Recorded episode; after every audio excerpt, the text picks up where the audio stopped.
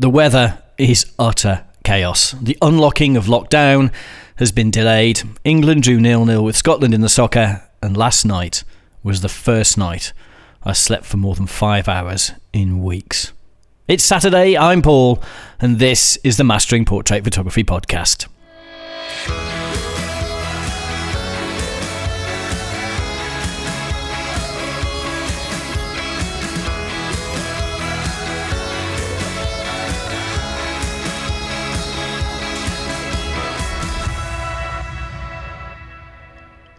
well, it's been a couple of weeks of mayhem.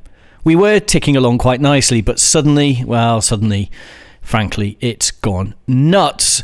So, what's been going on in the past few weeks? Well, we've had a couple of wedding pitches, which is always lovely. It's great to see weddings booking back into the diary. We've won both of them, and they're both for, funnily enough, this year. So, just at the point when we thought uh, this year was already full, no, we've got a couple more in the diary. Uh, I've shot a couple of weddings this week, both at Le Manoir. Uh, just absolutely beautiful. It was roasting. The weather's just been unbelievable up until the past couple of days. I took a photograph of all of the guests, and this is so very British. The sun was so warm that all of the guests were stood sheltering in the shade of the trees. I mean, we're so like that in Britain. If you go to the beach, everyone strips off, gets completely sunburnt. But go to an event, everyone's in the shade. We do like it tepid unless we're on holiday. Um, but things are just really, really busy. Um, next few weeks, we've got a couple of weddings coming up, but I have to be honest, with the changes in the lockdown rules, we're not entirely certain how that is going to play out. I'm waiting for our lovely clients to let us know what changes they're going to make, whether they're going to move the dates or whether they're going to bring the numbers down to be within the government figures. Uh, a couple of dozen, sorry, a dozen or so portrait shoots, which just been lovely it's so nice that the uh, studio is buzzing once again with the sounds of families and people coming to have their photographs taken. Uh, a couple of headshot show headshot. I can't even say it. A couple of headshot sessions. Uh, I love our headshots. I've said this over and over and over. I love a headshot. I think taking headshots is sort of the most pure form uh, of portrait photography in so many ways. Uh, that old thing, the Mona Lisa is ultimately a headshot. That could be her LinkedIn profile or her Zoom profile image, uh, should the Mona Lisa needed one, I guess.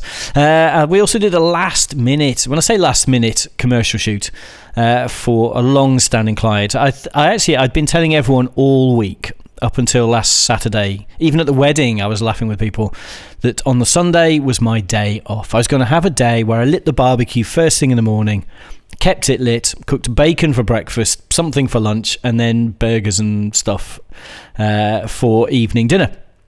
In the end, a text that arrived at 7:30 in the morning on Sunday morning uh, changed all that, asking me if I could go and spend the day up in Warwick photographing for a hair salon.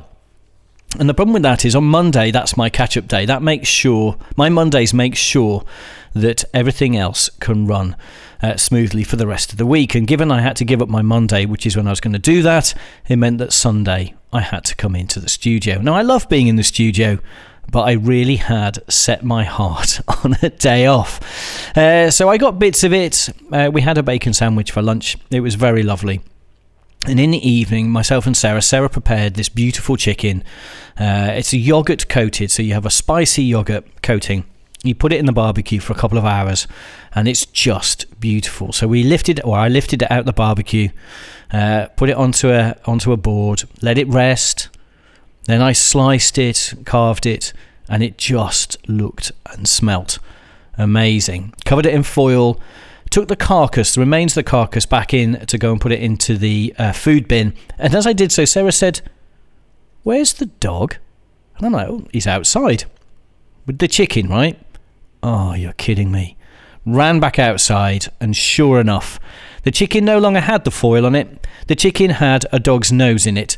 Uh, both the chicken breasts were now gone, and myself and Sarah spent the next couple of hours variously glaring at the dog and eating chicken legs and chicken wings as our roast dinner. It took us two days to speak to him again, the little sod, and he knew as well. He knew the minute he caught my eye, he knew.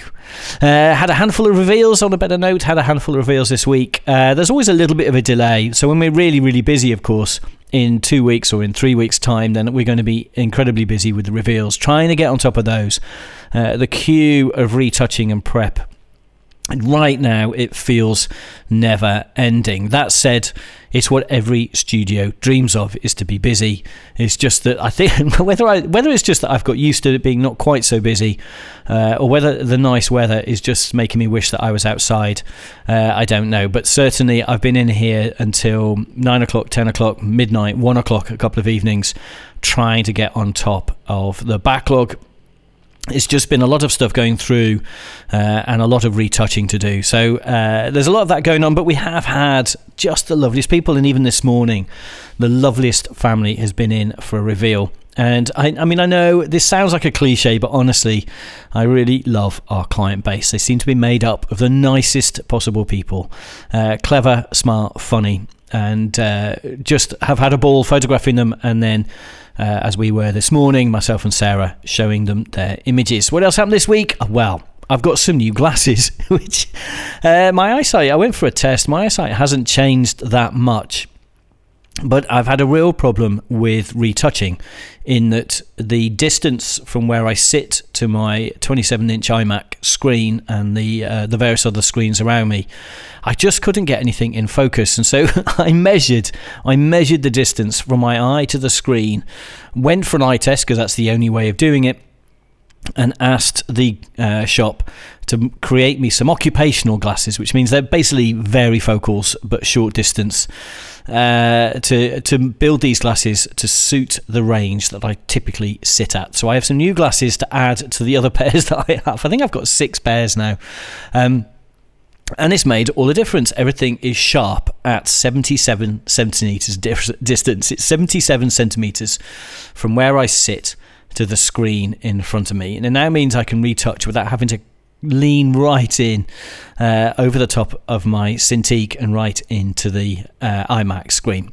Uh, so that's all good. So, all in all, things are energized, things are looking really positive. I think it's going to be an interesting year as things settle down, uh, as people work out whether they're better off or worse off, whether they can go on holiday or whether they can't go on holiday. I have no idea quite how this is going to map out. But right now, I'm very happy that we are running at absolutely at capacity. We're now booking out. I think we're seven or eight weeks out into the future for our weekend dates, uh, which is a lovely, lovely position to be in, if slightly exhausting. I was very, very pleased to get a full whatever I got eight hours I think last night. It was just heaven. It helped I think that it was a little bit cooler and we could keep the windows closed because a few nights it's been so hot we've had the windows open and then at 3 a.m at 3 a.m all you can hear is the sound of the dawn chorus. And while the dawn chorus is a very poetic and mysterious and romantic thing trust me uh, I was not happy to be woken up at that town at that time rather Okay, so uh, on to a little bit of uh, sponsorship news. This episode, once more, is sponsored by Panasonic Eneloop Pro batteries. And in my hands, they very kindly, Panasonic very kindly, as part of the sponsorship, sent me uh, not only a set of uh, rechargeable batteries, but a charger to go with it. Now, I don't know if you can hear this on the, on the microphone.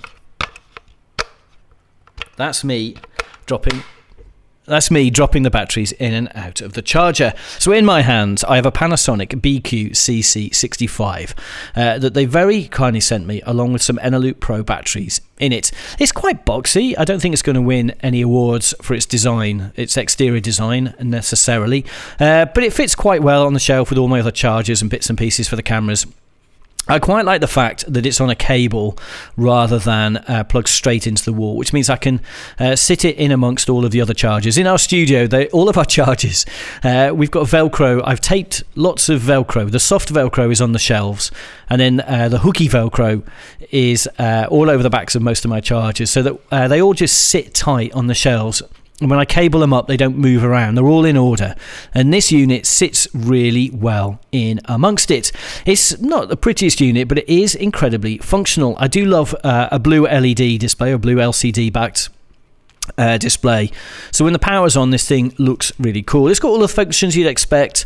Uh, you can refresh your batteries. You just hold down the refresh button. There are three buttons on the front of the charger: refresh display and the USB out button.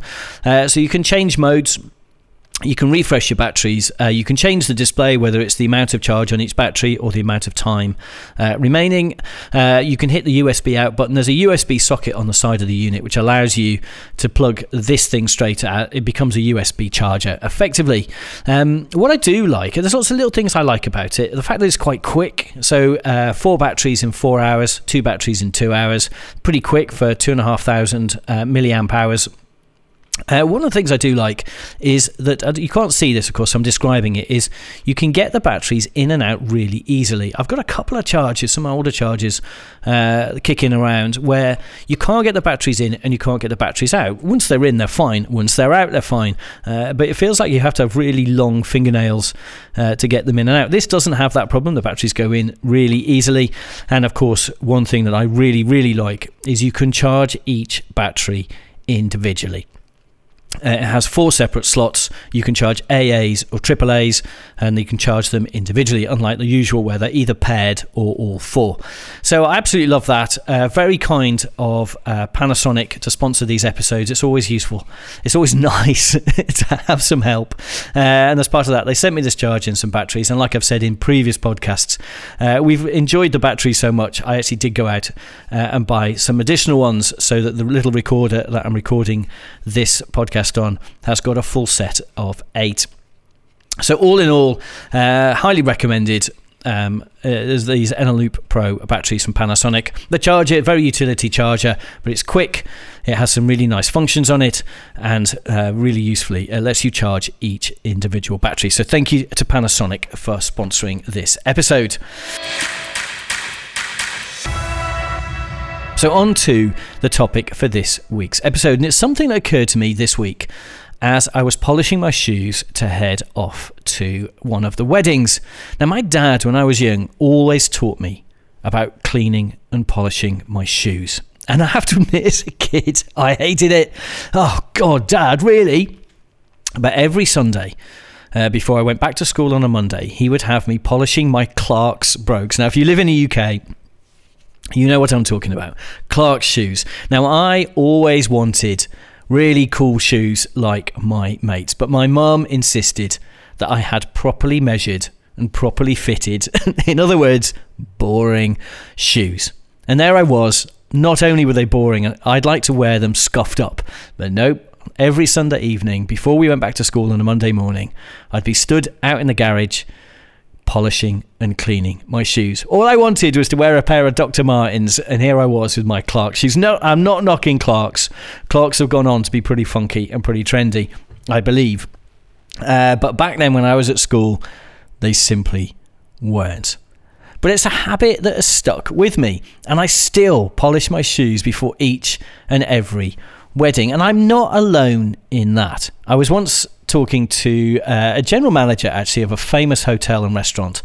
Uh, and he told me about the shoes and the light bulbs. The shoes and the light bulbs are two giveaways, amongst many others, but they're two giveaways for a well run venue. For instance, blown light bulbs are a complete anathema uh, for a restaurateur or a hotelier. And for a photographer, of course, I spot them uh, because you always have to Photoshop them back in. So if you take a photograph of a bride in a room and one of the bulbs in the chandelier is blown, then I've got to Photoshop in a lit light bulb. And it turns out it's an even bigger anathema to a restaurateur. So I was talking to one general manager. He showed me around his proudly around this hotel he'd just taken over. I'd been working with him for years, but he was now uh, the general manager of a different hotel, and I happened to go down there. And he showed me around, he showed me the rooms. And in each room, he showed me the bathroom. And I asked him, I said, why, why do you show me the bathroom? Surely, I mean, I certainly wouldn't photograph the bathroom necessarily. And he said, you can tell a lot about a hotel from a bathroom. And similarly, this general manager I was talking to said, you can tell a lot about a venue, about the shoes. And he proudly showed me, he said, look, look along that row of my front of house guys. And I did. And each of their pairs of shoes were perfectly shined and polished. And it is true. So recently I've noticed one of the managers I do work with he has a perfect suit, a perfect tie, has perfect hair, and he's a lovely guy and he's really, really good at what he does. But his shoes always look tatty. And it's funny the effect that has on me. Uh, I think it's easy. It's easy to dry clean a suit or your clothes or your shirt. It's easy to have a shower. It's easy to have a shave. But keeping your shoes clean takes effort. Having clean and polished shoes says something about you. And I don't think it's a coincidence that the armed forces and the emergency services, such as the fire service, insist on having pride in having clean and polished shoes. And I know that because a friend of mine, Steve, in the fire service, he polishes his shoes until they are like mirrors. And one day when he was polishing them, I licked my finger and stuck it in the middle of his shiny shoe, and he nearly killed me because he'd spent all afternoon getting them to be just right. Uh, I'm sorry, Steve. I apologise, uh, but it was quite funny. But it shows that you care. It really is nothing more than a detail. But that's the point, I think. I think you have to care about the details as a photographer. Uh, the big stuff really is easy. The pictures, the website, the retouching, these are the things that we always talk about, and there's a myriad of training courses on them everywhere you look. The pictures, your website, the retouching. Oh my goodness, Google those or stick those into YouTube, and you could spend the next year studying videos on them. I think that's what we look at. But pay attention to those little details the coffee, the tea, no typos in your letters, no chipped mugs, and a little handwritten tag maybe on every single frame. It's just like having cleaned and polished shoes. Those tiny little details say quite a lot about you, and they certainly say how much you care. Just a thought. Thank you for listening to the end of the podcast. You clearly have a degree of resilience, patience, and remarkably good taste that will stand you well as a photographer. If you are interested in more content dedicated to the art and the business of portrait photography, please head over to masteringportraitphotography.com. And if you'd like to get in touch, I can always be reached at paul at paulwilkinsonphotography.co.uk. Wherever it is that you get your podcasts, please hit that subscribe button so it'll drop right into your device as soon as each and every new episode is published. And please do go on and leave us a review. We would really love to hear from you. Head over to your player of choice and tell us what you think. Genuinely, it really does help. And remember, whatever else, please do be kind to yourself. Take care.